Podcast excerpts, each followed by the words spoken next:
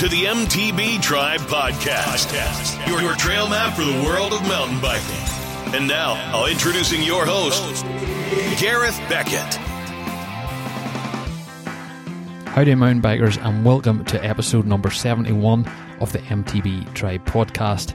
I do appreciate you being here, and I do appreciate you letting me be in your earballs. I am here, as always, to help you find out more about mountain biking, how to get out in the trails, keep you stoked, and hopefully learn a little more about mountain biking and the people involved, effectively getting you off the sofa and on to the saddle. That is the whole aim of this podcast, and I hope it is working out. This episode is brought to you by the Strength Factory, and I want you to know about their awesome new strength and training program, specifically designed for you, the mountain biker. So, first of all, let me ask you a few questions.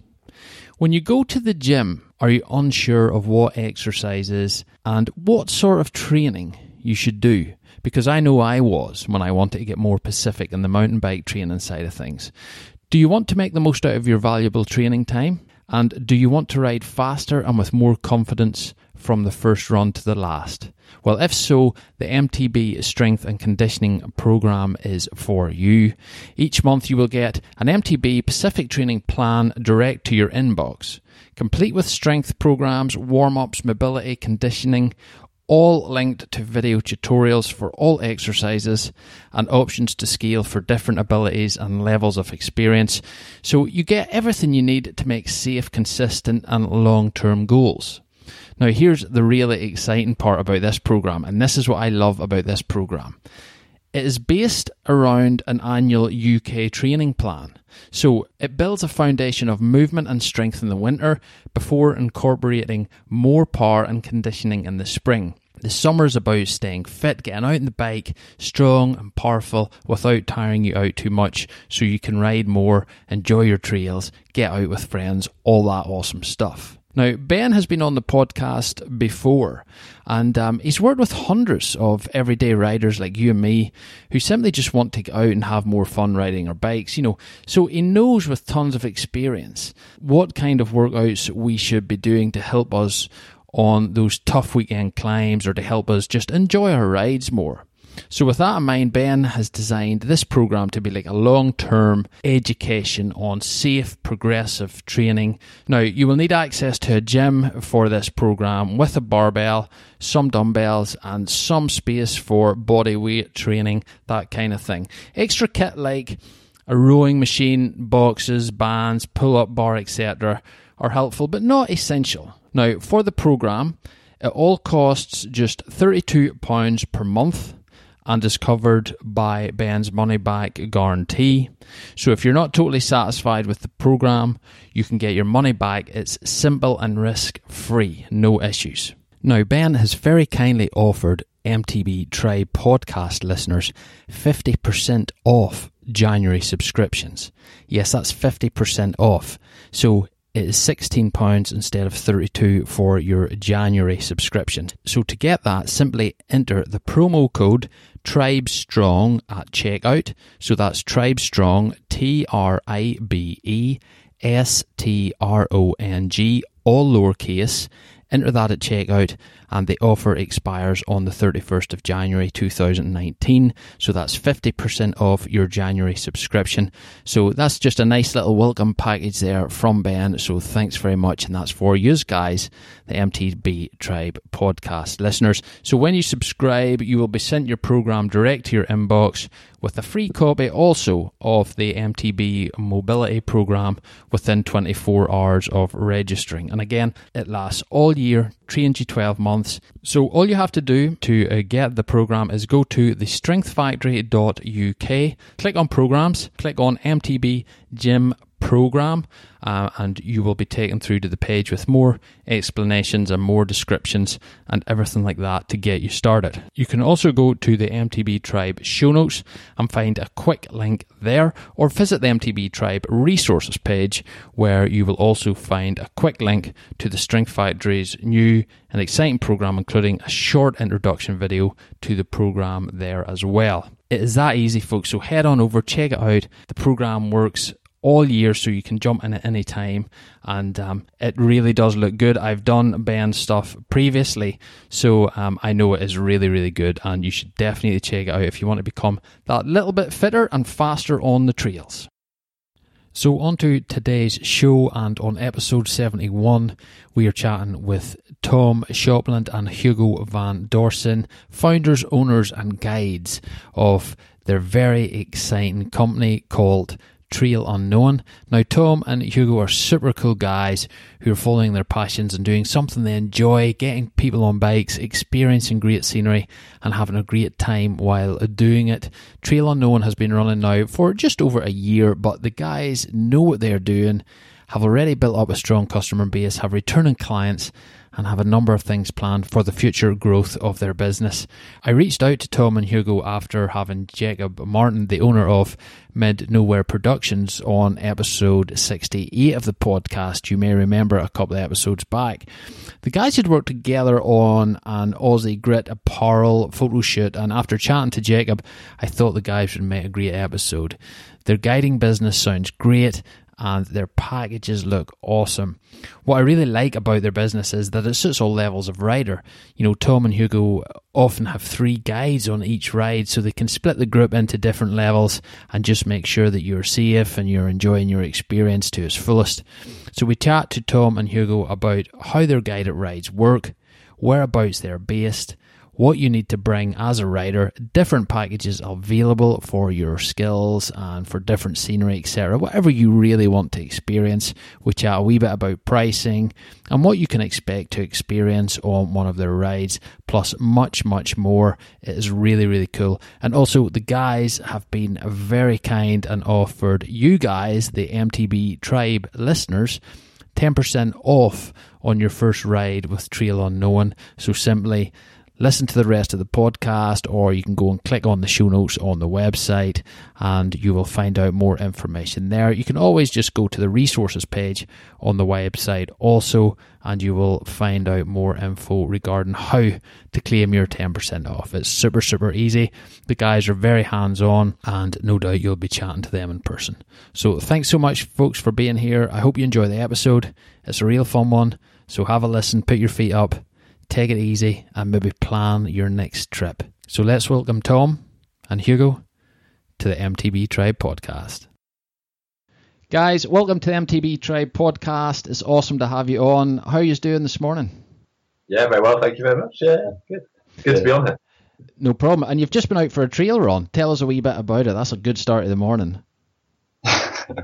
well, um, we're about to put on a trail running yoga event um, in two weeks' time, which we've got sort of 20 people signed on for. So we are just making sure that the route is is sweet, and um, yeah, it was a beautiful morning. Yeah, cool. So yeah, and I want to talk to you about your your yoga retreat as well um, a wee bit later. Because um, that's pretty cool. It's getting, I know in the surf industry and stuff, the whole yoga retreat thing's very popular. Yeah, I mean, we've, we've kind of seen that um, there's a big market in yoga. And We're trying to get people more into mountain biking, so we've kind of just kind of paired the two together and uh, yeah, it seems to be working pretty well. Both kind of sports uh, cater to each other, so it's been a lot of fun. Yeah, yeah it's nice to kind of get the physical side of things. Uh, when we do these retreats, we do like a half day of the physical mountain biking, and then a half day of the yoga stuff, which is which is almost like an exercise of the mind.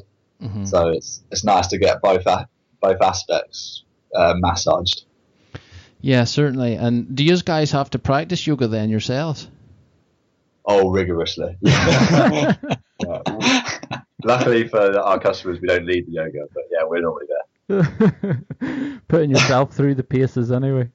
Yeah, yeah, yeah. Um, my, um, my, girlfriend's a yoga instructor, so I do get the benefit of um, dropping in a few classes here and there. Yeah, oh, that helps definitely. So I take it she's is she taking the classes then? She will be taking the class that we're doing in two weeks' time, but for the um, for the yoga retreats, we've been working with this lovely lady called Kylie, um, and she is kind of a full time yoga instructor and doing all these mindfulness retreats. So we've kind of teamed up with her um, and her retreats to kind of put on the mountain bike side of things as well. Yeah, cool, man. Cool. That's cool. Right. Well, before we get into your Trail Unknown um, business and stuff like that, let's chat a wee bit about your background because you've both quite interesting backgrounds. Um, and Tom, oh, yeah, Tom, you've done a lot of travelling to Australia, New Zealand, South Pacific Islands, all that kind of stuff. Can you tell us a wee bit about that? Yeah, it was a it was a blast. Um, I'd recommend it to anyone. I spent um, after I finished my degree at, um, at Exeter down in Devon. Um, I kind of started started working for a couple of months um, in Guildford in Surrey, um, and then I kind of just thought, oh, this isn't really for me. so just yeah, disappeared off for a couple of years of travelling as a sort of picking up jobs here and there, but as a pure pursuit of pleasure, really. Mm-hmm. Just what things I've always wanted to do and uh, you know climb mountains and surf and all that kind of stuff. Just did it all really, and kind of gave me some time to think and spend time hanging out with Hugo because Hugo was living in New Zealand at that point, and we kind of came up with this idea. Yeah, sounds amazing. And you were in the Himalayas. Were, were you mountain biking there? What were you doing there? Yeah, so after about sort of two years away from the UK, it kind of just built up from talking to other people that the Himalayas was going to really be like the the pinnacle, uh, the finishing of this trip before I came back to the UK. I had to go and see the biggest mountains in the world. And um, yeah, I tied that in with a mountain bike trip. So I spent sort of two, three weeks cycling around. Um, I got in contact with, um, what's it called? You know, where the trail ends, there, there was a mountain biking film. Yeah, I yeah. got in touch with the guide who guided them in Nepal. Wow. Just said, I want, I want what they got. Um, so he just went and went and rode those places, and it kind of opened my eyes to the world of mountain bike guiding, really, mm-hmm. and how much having a local can really just totally change your experience. Yeah, and that's an awesome movie. Yeah, yeah. I wouldn't say my riding was quite the same as theirs, but you know, felt like it in my head. Yeah, and was there was there many guys? Did you run into many mountain bikers out there? What was the scene like? Uh, no, I didn't actually. Um, I mean, we went pretty, we went pretty sort of into the wilderness, I suppose, and it was just me and the guide, and we didn't come across any other mountain bikers. It's quite popular for hiking in Nepal, so quite we kind of came across a few walkers, and they just thought we were mad. but the um, the scene for mountain biking is starting to grow, I think, in Nepal. There's starting to be more sort of um, international trips coming from like Australia, New Zealand, um, people are starting to sort of engage with the mountain bike scene there because it's just next level. Yeah, and what's the trails like there? Mind blowing. I mean, they're not really like developed. They're not built for mountain biking. They are like old goat tracks and paths connecting mountain villages and stuff. But yeah, you. I mean, you can just ride for days, kind of thing. We we rode up to about five thousand meters, and then we spent the next sort of three, four days just descending. Wow. Yeah, so it was just a slightly different world to, um, you know, mountain biking and Surrey kind of thing. Yeah. So I take you, you had to take all your gear up the mountain with you. You were camping out and stuff like that. Yeah, yeah. Um, we had. Well, I just had like one little light bag kind of thing, um, but they do it. They offer like a porter service. It's pretty. It's pretty common out there. So for most, which I wasn't expecting, but um, for most sort of long distance trips out there, you always have like a porter who would carry your bag from village to village. And these guys are rapid. It was crazy. They're like, you know, like the kind of Sherpa style people. Mm. Like we were cycling from village to village, and and this guy was like walking. Ended up just taking my little bag, which I would have been more than happy to to ride with it. I think you know he, he insisted and gave him a little tip for that. It's like it's like a like an honor for them to, like take the bag kind of thing. But yeah, so there's, there's there is the full support there for you to go and do multi-day trips out there. Wow, that sounds that sounds like an adventure more than a mountain bike ride, really. Yeah, yeah, well, it's both together, and um, the dream really is we'll go out and put we'll definitely be putting on the trail unknown Nepal trip in the future. Wow, that's pretty cool. Uh, something different for sure. Yeah, well, you'd be more than welcome, Gareth. Yeah, well, yeah, I have to get my fitness up a bit before I do something like that. I think. Um, sounds amazing. Um, so Hugo, you um, you've got a degree in from Exeter University in physical geography. What is that? I'm glad you asked, that because I have no idea either. Uh, a lot of it was just kind of looking at uh, the kind of physical environment and looking at glaciers and I, I, pretty much spent the majority of the time in the forest up next to um, mountain biking rather than actually doing my degree. But yeah, it, was, uh, it was a good good place to stay, and there's a lot of other stuff to do like surfing and mountain biking and, and just being outside down next to. So it was, it was good fun. Yeah, it's cool because you worked on trail projects with the local forestry commission and stuff like that, didn't you? Yeah, they, they were really good about it actually. We um, we hooked up the um, forestry commission and they gave us a big plot of land to kind of build our own trails and um, there's a couple of tracks actually still up there that um, we, we made and developed. Um, I don't want to take like a lot of the locals there that build the stuff. They build some, some build some great stuff up, up at Haldon Haldon Forest Cafe side, um, but kind of put in a couple more over there. And yeah, it was, it was um, it's a good place to go ride and just spend the afternoon kind of sessioning some some jumps and tracks. Mm-hmm. And did your did the physical geography help you in that kind of thing? I'm just trying to figure out if that helped you, you know, work with the forestry commission and and stuff like that. Yeah, definitely. Um, I think it probably helped more when I went over to New Zealand and worked. So I worked in kind of forestry over there, mm-hmm. um, and just kind of seeing the relationship between the mountain bikers and um, kind of actually a commercial forest, um, and like kind of helping with maintaining that relationship. That was really interesting, and I think skills in kind of geography and, and managing relationships and um, mm-hmm. seeing the lay of the land probably helped there as well. Yeah, it's super interesting because you know in Ireland here we have that relationship as well that our trail centres are within working forests, if you like. So, you know, I went up to my local trail Davagh one day and it looked like it had been hit by a nuclear bomb. They had just cleared so many trees, and it's interesting the relationship because then a good part of the trails were closed down because of that. Um, so do you find that, and do you find that your degree actually helped kind of with things like that, and, and, and with that whole kind of communication? Yeah, I think um, in New Zealand they've got the space to do it. So in New Zealand, what they do is they rotate the forest like like a circle basically, and they have chunks of land that they'll allocate to mountain biking, um, and they'll let all the track builders know that basically in a year's time all these trees are going to go, so you need to kind of spend your time developing trails elsewhere.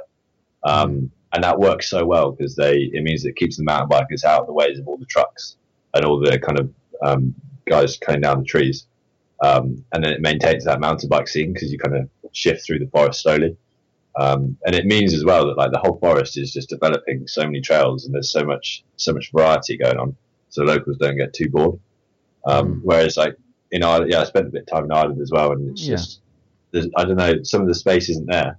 Um, and it's the same with the UK, and a lot of the Forestry Commission will just carelessly just basically cut down stuff um, and, and, not really think too much about the local mountain bike community, um, mm. which is actually probably bringing a lot of money into the local area as well. Yeah, and do, do you feel that having that knowledge is helping with your local trails there where you're where you're based? Yeah, definitely. I think yeah, I'd say so. Yeah. Well, uh, yeah, I mean, last so there's there's two examples of that. One one is that we're spending a lot of time in the Surrey Hills at the moment, and um, it's quite a small area, and there's a huge population around the Surrey Hills to enjoy that space.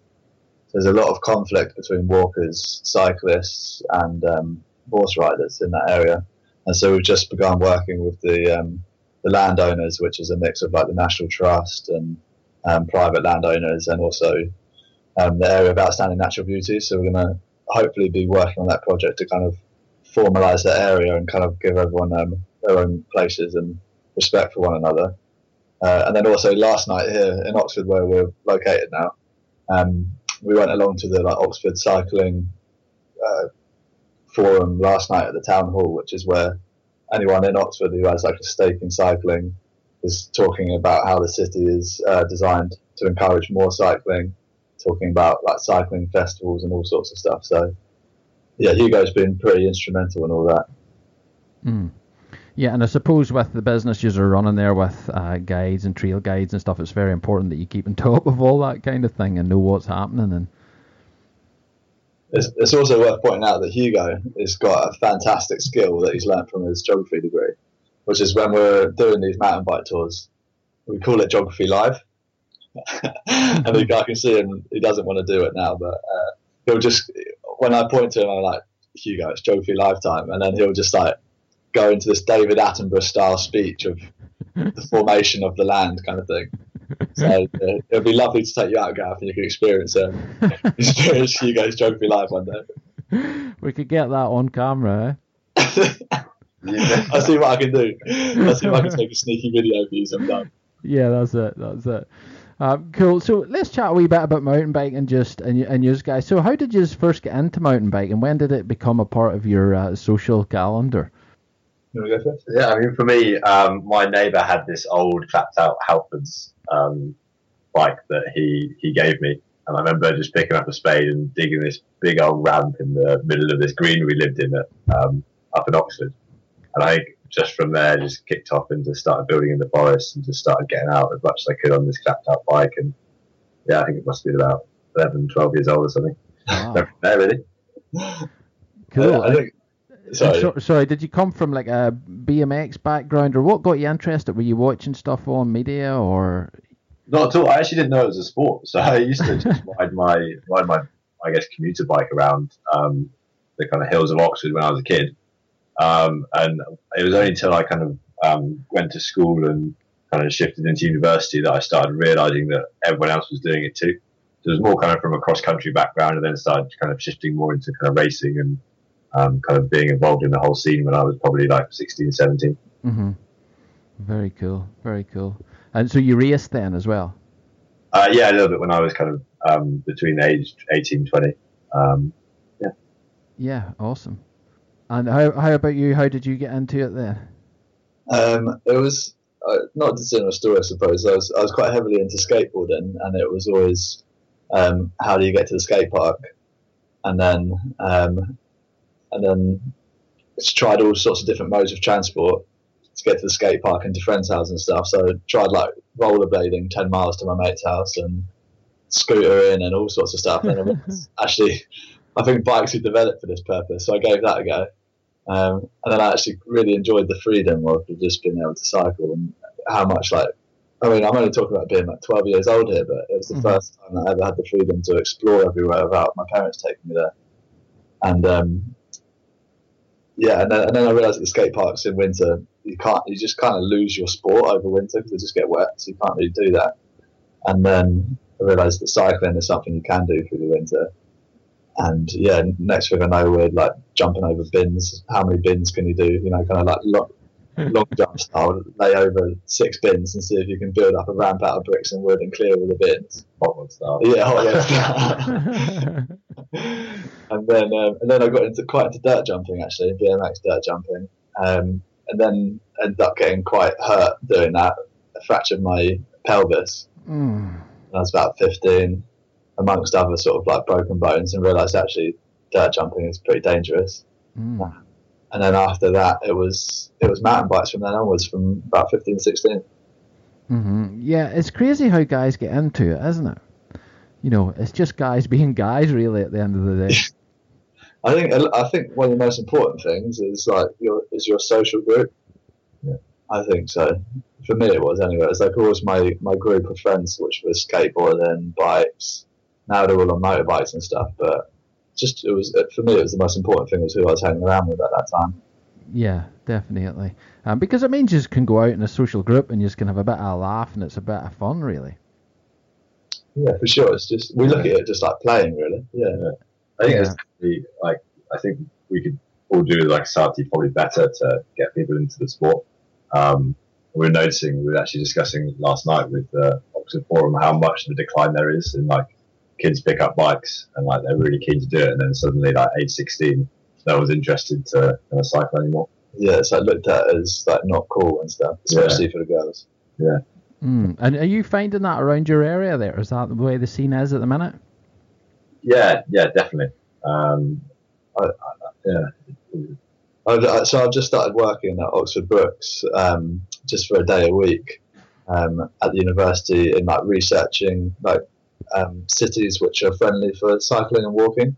hmm And the kind of research that we're looking at shows that um, there's a good uptake of cycling as children, but then as you get to si kind of the 14, 14 to 30 to 40 kind of age, so between 14 and 40, a lot of, most people who are into cycling as a kid will just drop it because it because of the pressures of not only it looking uncool but just life changes kind of thing. You go to work and stuff. then people pick it up again when they get to retirement age. People pick it up again. Mm-hmm. It, yeah, it's it's quite interesting seeing from research the kind of like trends of cycling too. Yeah, that's interesting, and I'm sure you know the the companies and stuff must do research into that. So I suppose that's that's quite a scary thing for them guys. Yeah, it is, but I suppose they can always think, oh well, we're doing all right, and if we can keep encouraging more cycling from uh, between 14 and 40, then we're selling more bikes. Yeah, yeah, you know, it, it's funny because it seems to be getting especially where I'm from in Northern Ireland, it definitely seems to be getting more popular. Ah, um, sure. Yeah.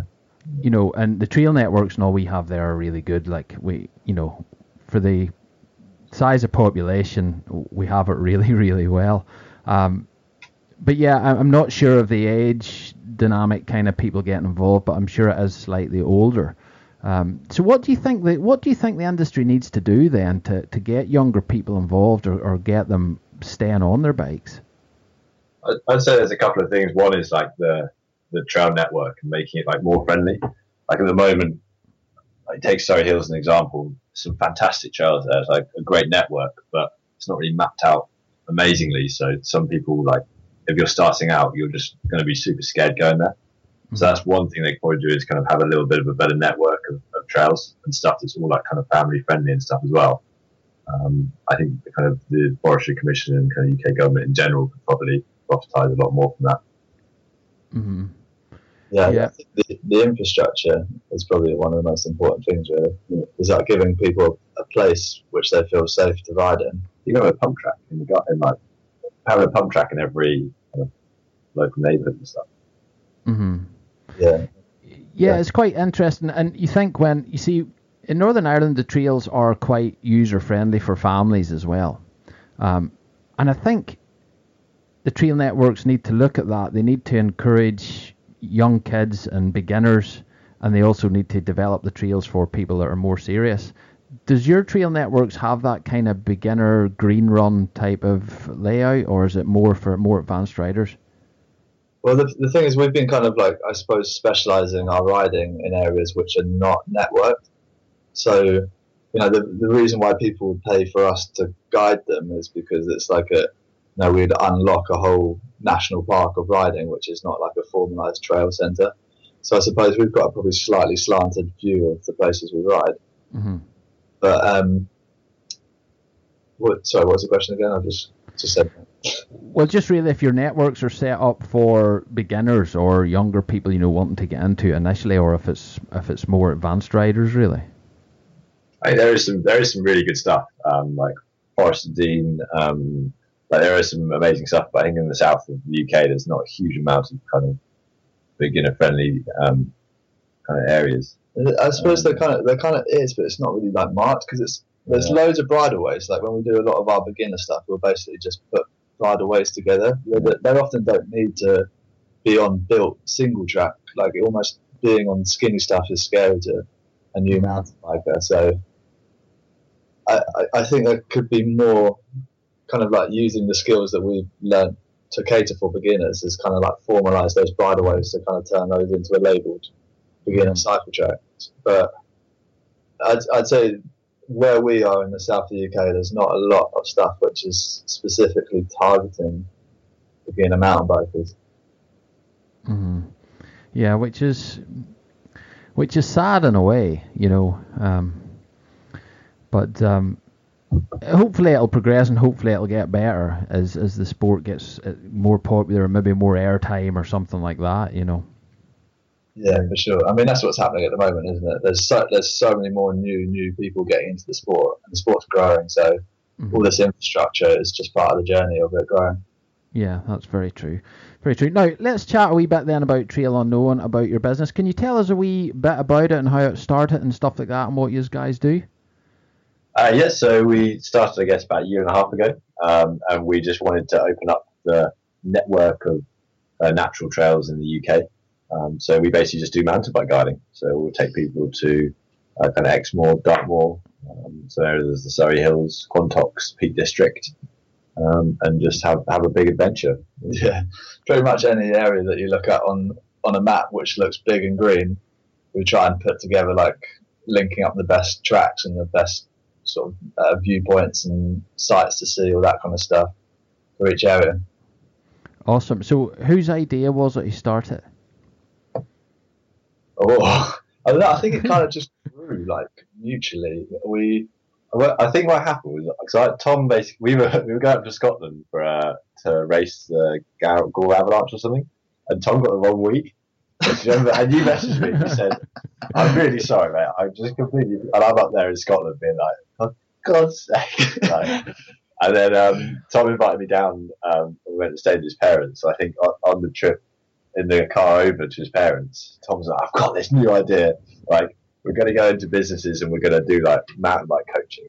And I, at the same time, I had this idea of like connecting local mountain bikers with um, like the mountain bike population, almost like an app kind of thing Mhm. so that local people can show their trails around. I think we then just went for a beer and kind of merged together the two ideas, and I think that's where it came from. I got no idea, Gav. We're still So- working it out, so yeah. Uh, but you guys have been friends for a while, so how did you meet? uh, at university actually, yeah, we were kind of both involved in the uh, mountain biking and also rugby league, um, like sports societies. We kind of just both came together. Um, uh, that's that. That, okay. I, oh my god, yeah. So in um, in my second year of university, I had a had a massive house party, and I kind of knew Hugo loosely from being from the sports stuff. We weren't like tight tight friends, and I just looked across the dance room, and Hugo was just holding my radiator in the air. It was so Gab. It was so awkward. I literally, I was a, I was a fresher. I, I didn't really drink much. I went. There was a big house party that I'd been invited to. I was like, right, I've got to go. I've got to be really cool. I'll go make some friends. I literally step into the door, and this radiator just falls down. Like I think I must have touched it. And I just You kept, told me you sat on it. I don't know. oh dear. Well, you know, it, it grew into a friendship, and you are now running a, a business together. Um, yeah, so isn't it funny how things happen? So you should always go to every house party you're invited to. yeah. I was going to go to the house party and rip off radiators. Yeah, you definitely get remembered when you remove radiators. um, so what were you doing then when you decided to start Trail Unknown? Were you working full time? What were you What were you doing then? I think we were kind of like both at um, a space in time where we'd come back from traveling to the UK, and we had this like this whole new like mindset of of exploring, and because Hugo had been away for a good period of time, and I'd been away for a good period of time, and when we were away, the whole mindset is just find the most beautiful things you can go and have a look at, and we brought that back and we were just fortunate to have the period of time together where we were both in that mindset. We weren't working at that point. We were kind of developing this idea. Um, the, the idea came into fruition, but you know, as a, as a new business, we realised we had to to make this happen. It wasn't just going to go straight into full time work. So we took the jobs um, while we were doing this, um, and now as of this year, we've both gone down to like half time working other jobs and half time trail unknown. hmm Very good, very good. So you kind of put something you've loved, your passion for mountain biking, and and you put that all together and into a business. Um, and is that the way you want to go? Do you want to make that a full time thing if possible? Hundred percent. It's the dream, Gav. Yeah. Yeah, yeah. Um, and it's cool. I I love it when people, you know, stick something in the ground and follow their passion and and really go for it. I'm really into that. Um, I think it's really cool um, because doing something you love, you just do it better. You know. Amen. Yeah. Well, I'm sure you know you're doing it yourself. so, uh, chat us through it. Did you validate the idea in any way? Did you talk it over with parents, with friends? How did you How did you go about knowing that it would actually work? I, I'd say like the biggest asset that me and Tom have is probably not knowing what's going to happen, but just kind of doing it anyway. Um, I'd saying that I think we fell into some really, or I think Tom especially made some really good contacts, um, kind of down in Exmoor, and we made we basically started talking to the experts. I think that's Mhm. what kind of we did right was we, we just spoke and made friends with people who had been doing this for most of their life. yeah. Um, And just offered like a fresh vision on it slightly, I suppose. just yeah, went in with ideas and offered to help them, like offered them just our time and offered them like kind of help, and I think they were in return kind of keen to help us. So yeah, because like Mhm. initially it was kind of there are local experts and guiding businesses in each area where we work with. So we basically just said, you guys know this area so well. Um, how about we just like market a trip for you where we're just going to link up the best riding in your area and you run it kind of thing. So that's how Mhm. it began. But then as we kind of like started to learn the areas ourselves, we were able to guide them all ourselves. Yeah, that's cool. So you were offering local qualified guides, in certain areas, um, the opportunity to send them customers, basically. Is that the way you were doing it? Yeah, and that, I mean, we're still kind of, yeah, that was that was the way we started, and then now we realise obviously if we can guide it and we've got the qualification to, we should we should do it ourselves, and it's a good sort of development thing for us too. But to actually make this a scalable business, it would again go back out to, um, uh, like t- putting on trips and then and then pushing it back out to the local guides. So that's kind of the way we would see it going in the future. hmm Yeah, and yeah, and that's a win-win. So they're getting customer base, and you're getting a percentage or whatever way you would work it of sending them their customers. Um, because you obviously can't be in one place all uh, all the time, you know. Um, yeah. So- I mean, those locals know those trails like the back of their hands. Like Yeah, we all- obviously like the more time you spend down there, like of course you kind of have the kind of same network knowledge as they do, but those guys, those kind of guys and ladies, just they just know everything so well. Yeah, cool. So I take it you just had to get qualifications and stuff. Just chatting about that to to run the courses. Can you tell us a wee bit about those? Yeah, so we both did the um, British Cycling Level Two Mountain Bike Leadership uh, qualification, which is a it's like a two day uh, week, weekend training course, and then you do another weekend assessment. And the kind of things you're learning are sort of group management, how to look at how to um, plan routes, navigating maps, what's suitable for beginners, uh, yeah, that kind of stuff. And then you also do your um, you have to do an outdoor first aid qualification as well, which is a two day course. Um, and then after that, we just did a load of, of like sort of shadowing, um, as Hugo said, like experts and kind of learn learn their ways of the business. Yeah, it's it's quite in, intensive, really. Um, and I know I looked at it a wee bit in the past, and once you go over a certain height of elevation and stuff, you need different qualifications. Isn't that how it works and stuff like that? Yeah, it's true. So with the level two, you can you can guide up to 600 meters of elevation. Then level three is higher than that. Yeah, cool. So could you guys then say for the qualifications you have, could you go and run th- that trail in Nepal? Could you go and do that? Could you go and work in some of the ski resorts that, that offer mountain biking over the summer? Would that be viable? Well, I'd imagine we'd go through um, a local guide. So then you, if, if you're thinking about insurance kind of things, you kind of, yeah, you, you tie it in with with their insurance because they kind of take the leadership responsibility. You almost become like a trip organizer, and then you have people Mhm. locally on the ground who do the leading. Yeah, okay, cool. Cool. All right, so tell us how your service works, how Trail Unknown works then. Um, do you book onto a date or do you simply get in contact? How does it all work if somebody's interested in going? So we have uh, about 20 um, days over the year uh, where people can just book onto dates, and it's £50 per person with a couple of uplifts um, for the day. Um, and then we also do private trips. So um, we just need um, three or more people basically to do a day's um, trip. Um, and then we can also incorporate more than one day. So all the places that we ride, we can also kind of like tag on multi days. So you can do one day to up to probably about three or four days um, in Mhm. the same location. And then when we go kind of down to Exmoor and stuff, you can talk kind of like whole weekend trips really. Yeah, cool. Because you do run quite a lot of different trips. You have Exmoor, Dartmoor, Peak District, Quantock, Surrey Hills. You've got lots going on there. Um, do you do all those yourself? No, not not all of them. We do the ones that we know, um, but it's always fun to bring in even ones that we do know to bring on a local guide and add in a few new bits as well. I mean, we'll always be there. So we, it is kind of kind of run as a Trail Unknown trip. It's just through a, we kind of employ a local guide to do the actual leading itself um, in, in some of the locations. hmm Yeah, it's a good idea. And then I suppose you guys there are just organising stuff, making sure everybody's okay and all that kind of thing. And, and so what's all included in that kind of thing? What's our what? What's all included? And you know, if you were to go for a day ride with you, is food included? Is there any facilities? How does that all kind of work? Uh, so down at Exmoor, so you turn up probably about um, 8.30, 8.30. Uh, we'd probably start off 9 o'clock um, and we'd uh, run and do kind of a loop in the morning.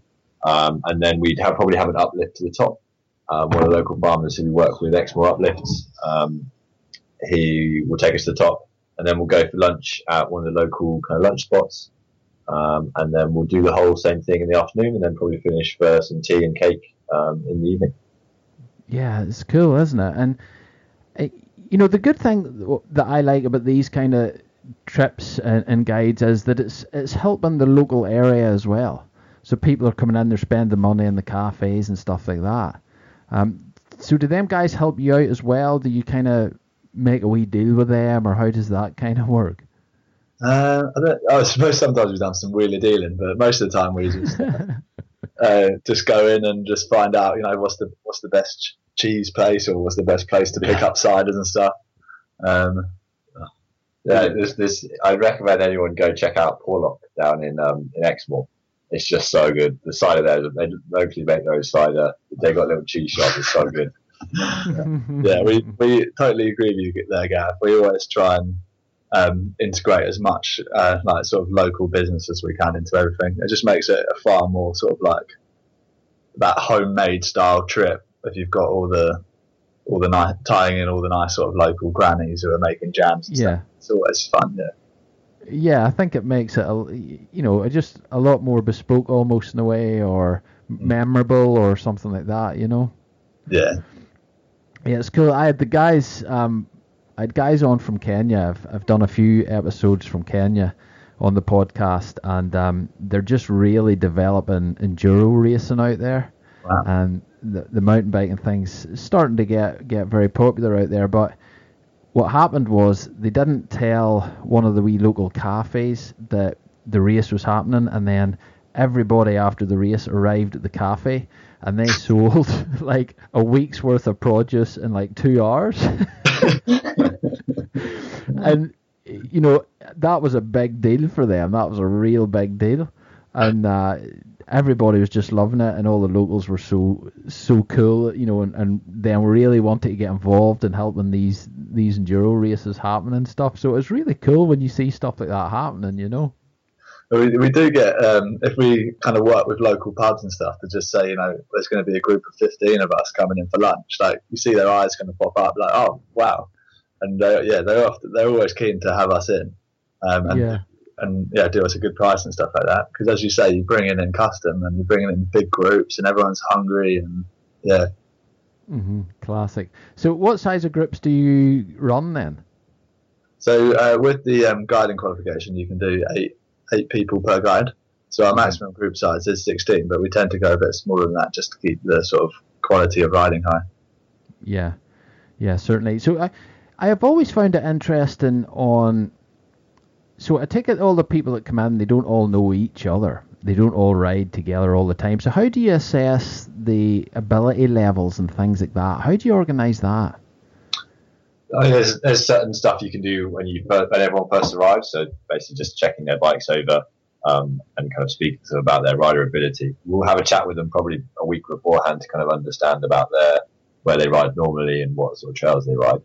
Um, and then, I mean, the majority of our trails are all stuff that can be ridden um, from kind of just above beginner, like intermediate level upwards. Um, and then it's all just kind of about managing um, the trails we ride and, and um, how we split the group up if some people are faster than others. And because we've got normally two to three guides, um, we can normally manage stuff quite quite easily. Yeah, that really helps actually. That you have the local guide there, and then you, you um, you know you two can guide as well. So you can kind of if there's somebody's a wee bit slower, you can let them trail behind, and you can still keep an eye and stuff. So that that works really well actually. Yeah, the number one thing I'd say is just keeping the plan dynamic. Is like in the morning we make sure we're doing routes which are like the the easier routes than we're going to be doing in the afternoon because then you can kind of get a feeling that everyone's comfortable and get a feeling that if anyone's not comfortable that you know the level that you need to be at. So got to kind of pitch the level of trail correctly and the progression of that technicality throughout the day. Mm-hmm. Yeah, and what about fitness? Do you need to be at a certain level of fitness, or?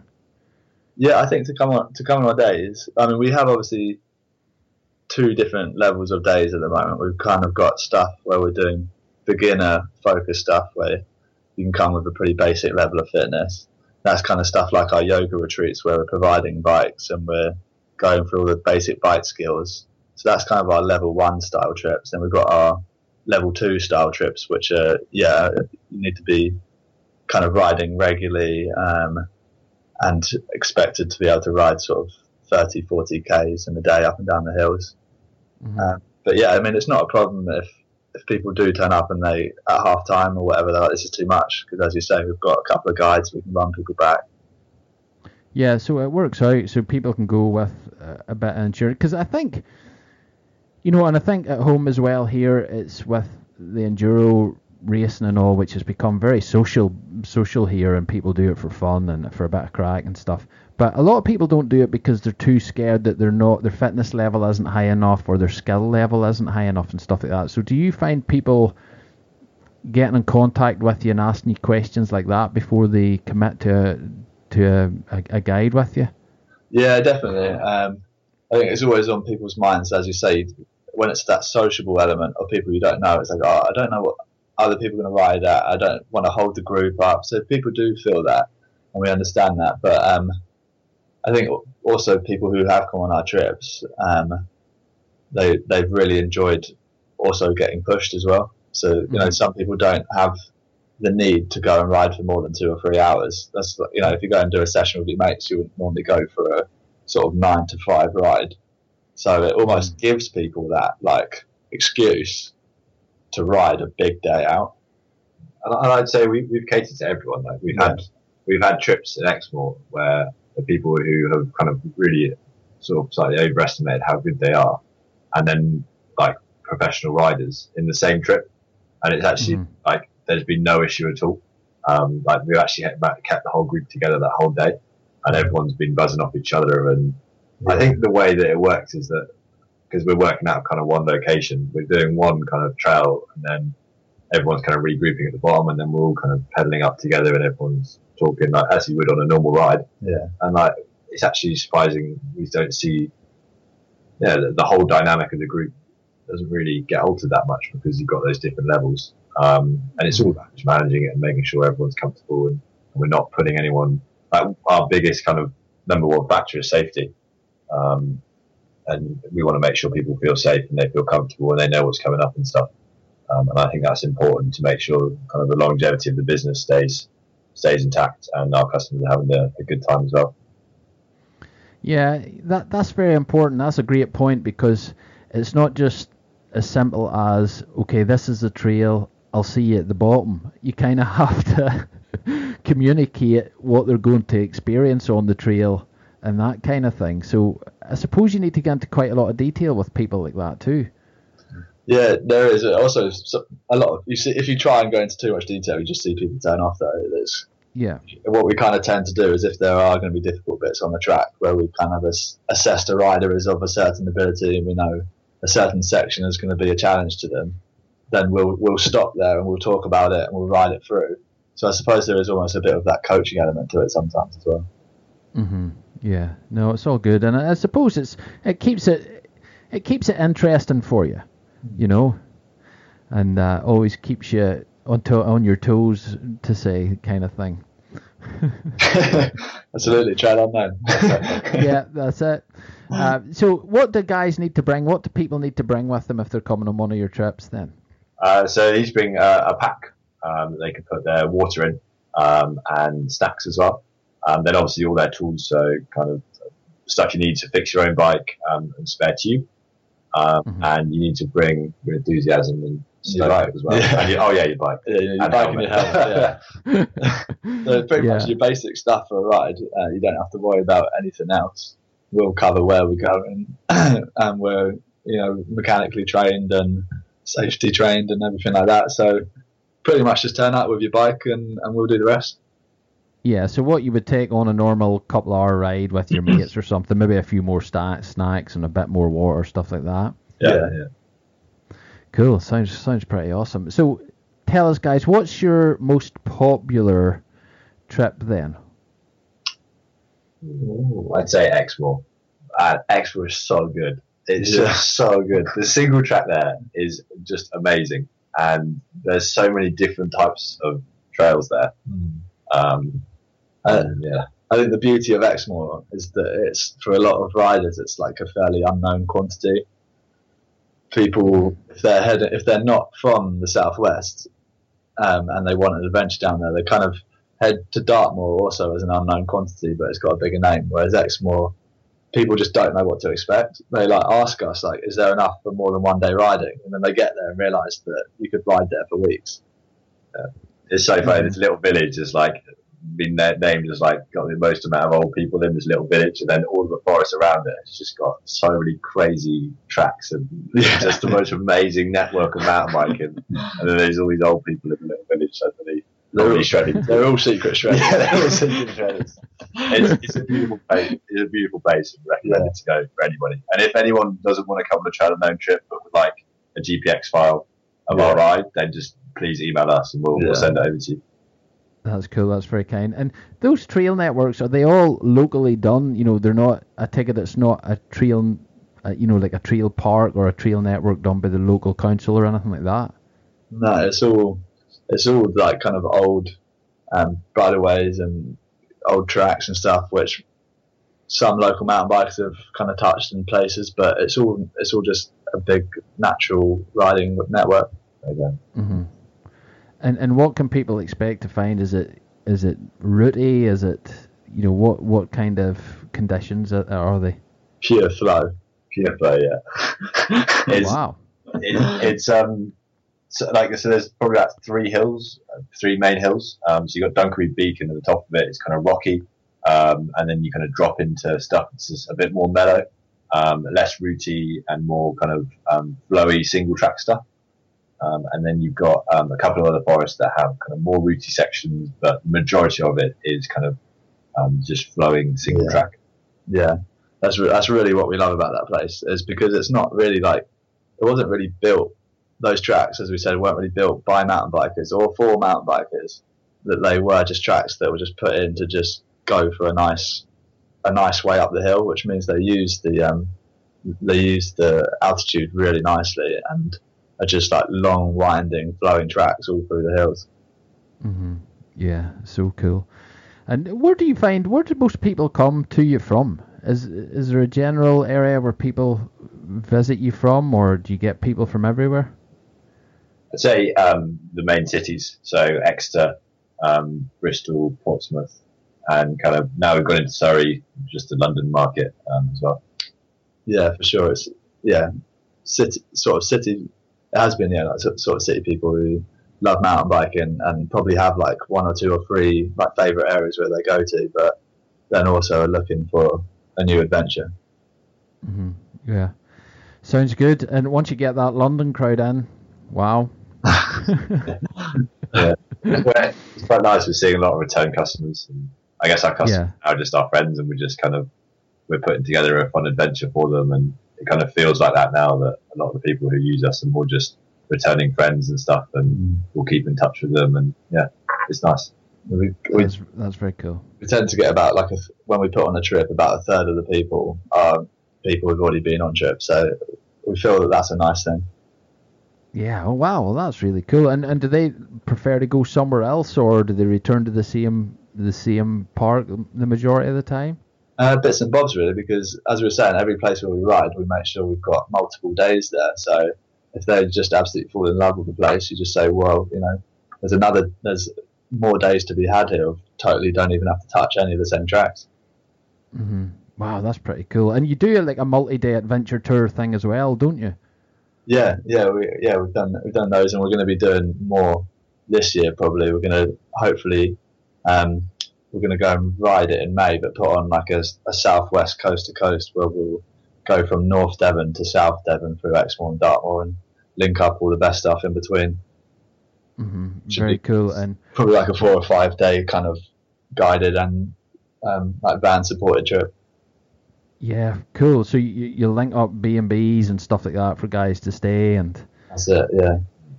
Yeah, very very interesting. Best tracks in Exmoor and all of the best tracks in Dartmoor. So there's already we just need to connect the two. Yeah, so just going to turn it into a mega journey.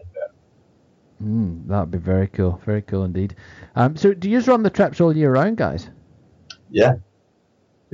Uh, and are they popular all year round, or I take it you get a drop off in the winter seasons? Yeah, so like kind of December time, probably the, the lowest, but a lot of people are keen to get back on their bikes in January, and the weather we're having now is, is the conditions are prime. Um, yeah. Yeah, very good. It is, I suppose it is pretty much all, all year round, except just December. People obviously getting like ready for Christmas and stuff. So, but yeah, I mean, it seems to be going all year round at the moment.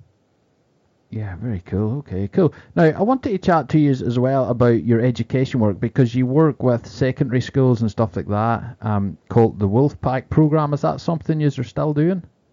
Yeah, so um, we link up with um, a local organisation who kind of let out spaces in schools um, called School Space, um, and we've just kind of been going in and um, basically running kind of beginner sessions, um, and we're just getting into bikeability now. So we're aiming to kind of teach kids right the way from those really young ages up to kind of when they leave secondary school, um, and give them all the skills they need. First of all, just on the bike um, and how to kind of be safe and um, on the roads and on the bike, and then kind of introducing them into mountain biking as well, um, and into Mhm. Yeah, and uh, Duke of Edinburgh. Um, have you got that in Ireland as well, Duke of Edinburgh? Yeah. Mm-hmm. Yeah, so the Duke of Edinburgh, they've started sort of recognising cycling as and that's a, a way that you can do the Duke of Edinburgh. So schools are pretty keen to, to plug into that as well. And um, yeah, on the sort of like teaching kids cycling, there's a lot of uh, government initiatives to encourage that. Um, so yeah, we're, we're obviously we feel passionate to share that with the younger generations, and if the government are encouraging it, then yeah, we're facilitating it. Yeah, that that's very cool because I know, I know when I was at primary school we done like a cycling proficiency test thing. Do they still run that in schools or? Um, I don't know about the proficiency. I mean, I uh, we have there have been quite a lot of people who've spoken to us about that and said, was it useful? Was it not useful? Like just doing a sort of like a, a one day thing maybe isn't enough to develop confidence. Um, so yeah, I mean, obviously we encourage any kind of like coaching around road roads and traffic to encourage more cycling. Um, but yeah, we kind of tried to take a more uh, development program approach to it to sort of build up an ongoing confidence. Yeah, and do the kids enjoy it? Do they get stoked on it? Super stoked, yeah. It's so it's so great to see the kids, which like the teachers normally say, oh, they're the ones who are really naughty in the classroom, and they're the ones who are like the best ones, having the most fun on their bikes. yeah, teachers probably love it. It gets a lot of energy out of the kids. yeah, but, yeah, and the teachers love it as well. Yeah. So what about bikes and stuff like that? Do the kids bring their own bikes, or what way does it work? Well, uh, we're you know we are just talking about that grant earlier. Um, that's the we're just going for a grant um, application at the moment, which Mhm. see us purchasing our own bikes and trailer. So from hopefully, if that all goes to plan, then we won't have to ask them to bring their own bikes in future. Yeah, so you can just you can just lend them bikes really to do it, kind of thing. Yeah, we'll just turn up with a van and bike and um, like a 16 bike trailer and all the bikes and make it nice and easy. Wow, that's cool. And do any of the kids get really stoked on it in a way that they want to continue, or they ask you more questions about mountain biking, or? Yeah, yeah, for sure. Um, and and at that point, if if it's not in our specific local area, um, we kind of point them to local sort of British cycling go ride clubs and stuff. hmm So we, So you may you may have some future guides there for you. yeah, for sure. Good stuff. Well, it's always brilliant to get get kids involved in it and stuff because the industry needs that. You know, if the young ones don't get involved, there's going to be tough times ahead. So so, yeah. Yeah. I, I think like in, there's a lot of like talk about mental health and stuff at the moment, and I think it's important to get kids into sports which are taking them outside and keeping them in kind of nature and stuff with that kind of whole physical aspect and Mhm. introducing to them to a sport that offers them flow, like that whole kind of like mental state of being in that flow state is just so beneficial and yeah, I think it's, I think it's Yeah, hopefully we can see cycling as a sport the same as what you would go and play football or rugby at school. We can try and introduce cycling as kind of uh, the same sort of stable sport in schools as you would play any other sport, then that would be a winner. Yeah, cool. It's really, I mean, cycling's got so many benefits beyond just football or rugby would because you can also use it as like a form of sustainable transport and stuff. So yeah, we feel pretty we feel pretty strongly that um, cycling for kids is a great thing. Yeah, definitely. No, I think it's a great thing, a great service you are offering there. Very, very good. Um, now, I wanted to chat to you as well, just briefly about Aussie Grip, because you've done a photo shoot with them guys. Yeah, yeah, that last summer. Yeah, so how did that all come about? Um, it was through working. Um, so we've been working quite closely with the National Trust, um, and uh, we've helped them put on a few of their outdoor festivals. And the main event organizer for those outdoor festivals, which are they're called South the Southwest Outdoor Festival and the Top of the Gorge Festival. But the main event organizer, um, he was contacted by Aussie Grit, and he kind of said, "Oh, you should speak to Trail Unknown because they're the kind of like mountain biking um, they take care of the mountain biking aspect of these festivals. Um, yeah, and then they they got in touch and kind of liked that we had an audience of mountain bikers. Mm-hmm. So yeah, I kind of just went from there. Really. Yeah, it was cool, and you've just done a, a, couple of days filming and photo shooting and stuff for their brand. Yeah, yeah, we did that with Jacob from uh, yeah. Our Productions and stuff. That was cool. And yeah, we're excited to do a lot more of that as well because I think as a business in general, it's just good for us to get in with the brands and kind of help them create content and stuff for their mountain biking um, kind of followers. Yeah, definitely. And, and how's how is the Aussie Grip brand going? Is it being sold in the UK, or do you know anything about it? Or yeah, I think they're um, so the the brand kind of looks at trail running and mountain biking, and I think I think um, they're kind of looking at their attention, or they've they've been much more attractive in the trail running market, um, so they're kind of going there a bit. But in all fairness, their their kits. I mean, they've gone for like a premium sort of quality brand. So their kit is is proper nice, and I know the few people who have picked up said, "Yeah, fair play. This is this is pretty sweet." Mm. Yeah, cool. It's it's always interesting to see new brands coming in and, and how they actually perform and stuff because that's got a lot of back in that brand. Yeah. yeah. yeah. Yeah. Okay. Cool. So, guys, before I let you go there uh, and get on with your day, what's what's the future for Trail Unknown? Is there anything new planned for future trails or anything? Um, so we're actually bringing out, well, hopefully bringing out a book um, at the end of the year, um, which is aimed at kind of like beginner mountain biking and kind of how to get into the sport. Um, and then we've also got um, our trips coming up. So we've got a yoga retreat and mountain biking 22nd and 24th of March. And then in April, we've got Exmoor, Quantocks, and a Dartmoor trip. So definitely worth checking those out if you're keen to head to those places. Yeah, cool. And uh, you're not starting a YouTube channel or anything like that. You're not going down that route or anything. Um, well, not really. Like, keeping it, just keep it keep, on the keep, side down. Yeah, keeping it on the back. Yeah.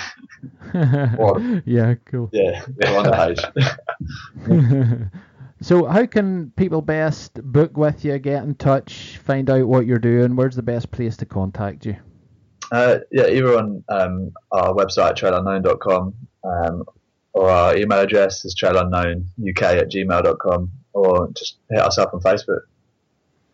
All right, cool. And they can find out what's happening there. And uh, your website's very nice, actually. It's very, very good. Oh, thanks, Gary. Yeah, it's really cool. So, guys, listen, thanks so much for coming on the podcast, and um, I hope uh, it maybe sends some more clients your way. Um, do you get any Irish guys coming over to you? Um, yeah, so I used to live over in Galway. Um, there's mm-hmm. a couple of um, kind of the Galway mountain bike club who been trying to get over to come down and ride at Exmoor. We've been trying to convince them. Maybe you go down and, and get those guys, girls over here. I'm sure they have. yeah, cool. Well, hopefully, the hopefully it'll help maybe push some guys from uh, from Northern Ireland and Ireland over over your way and see what you've got over there. Definitely, definitely. All right, guys. Well, listen. Thanks so much for coming on. I really do appreciate it, and um, have a good day there. You're doing a great job, and if I'm over your direction, I'll certainly give you a shout. Very good. Cheers, guys. Cheers, guys. Thanks, guys. All the best. See ya. See ya. I hope you enjoyed that, folks. That's a wrap for episode number 71, and I hope that's maybe encouraged you to look at Tom and Hugo's business, Trail Unknown, and maybe take a little scoot over there to the UK and have a ride with some of those guys. It does sound very, very good, and it's always great to have a to ride, I think, in somewhere you don't know because you just cover so much more terrain and you have so much more fun. So definitely check them guys out. Now, don't forget, you can get 10% off all of the 2019 trips that the guys are planning. So simply just go to the resources page on the website and you will find out more information there. The guys are so cool and they will give you 10% off your first ride with them. It's a great offer. It's not big money anyway. The guys are quite cheaply priced, but it all helps, you know what I mean? It's all all good. Tom and Hugo, I just want to say a big thanks for coming on the show.